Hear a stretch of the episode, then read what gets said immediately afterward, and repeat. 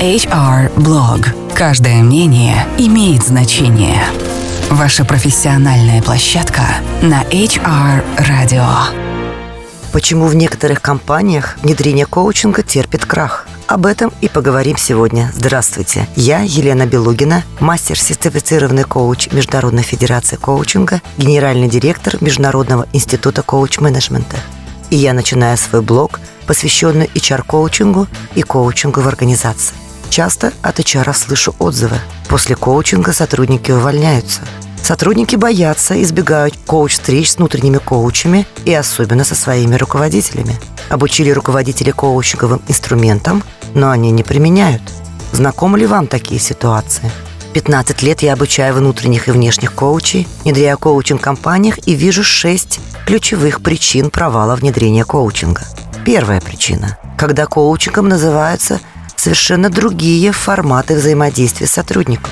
Экспертиза, наставничество, индивидуальный тренинг. Это может быть связано с поверхностным пониманием коучинга как простого задавания вопросов. Вторая причина. Когда наоборот, коучингом заменяют другие формы развития сотрудников. И здесь HR или руководителю важно четко определить в каждой конкретной ситуации, а действительно именно коучинг решит актуальную задачу развития сотрудника или ему нужно обучение, наставничество или экспертиза. Третья причина неудачи внедрения коучинга, когда в организации не определены границы тем, обсуждаемых в коучинге, и содержание коучинга не связано с организационным контекстом и целями бизнеса. Приведу недавний пример. Я участвовала как внешний коуч в комплексном проекте для федеральной компании. Руководители проходили модульную программу обучения, и индивидуальный коучинг был частью этого проекта. Перед проектом мы получили обратную связь от заказчика о результатах коучинга в прошлом году в подобном проекте. Она была негативной. Коучинг не дал ожидаемых результатов. Почему? Потому что многие руководители обсуждали с коучем в основном свои личные темы – отношения в семье, с детьми и тому подобное. О границах коучинга в организации, о границах тем мы поговорим в следующих блогах. Четвертая причина неэффективного внедрения коучинга. Когда нет принятого алгоритма заключения трехстороннего коучингового соглашения между заказчиком, часто это бывает непосредственный руководитель сотрудника или HR, сотрудником, то есть клиентом коучинга, и коучем, внутренним или внешним. Без этого соглашения, без предварительной работы эффективность коучинга трудно оценить. Это может быть сразу встреча на троих или встреча коуча отдельно заказчиком и клиентом, а потом все вместе. Но прежде чем начать коуч-сессии, необходимо определить, над чем будут работать коуч и клиент.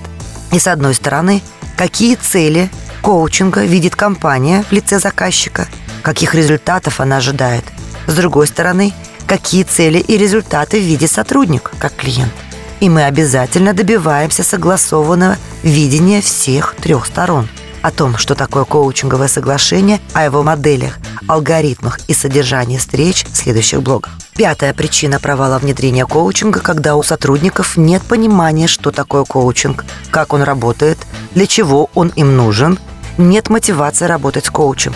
И более того, есть много опасений, том числе и страх разглашения личной информации.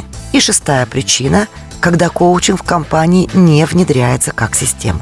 Подробнее об этих причинах и о том, какие есть принципы, методы и инструменты эффективного внедрения коучинга в организации в моих следующих блогах. С вами была я, Елена Белугина, мастер-сертифицированный коуч ICF, генеральный директор Международного института коуч-менеджмента. До новых встреч!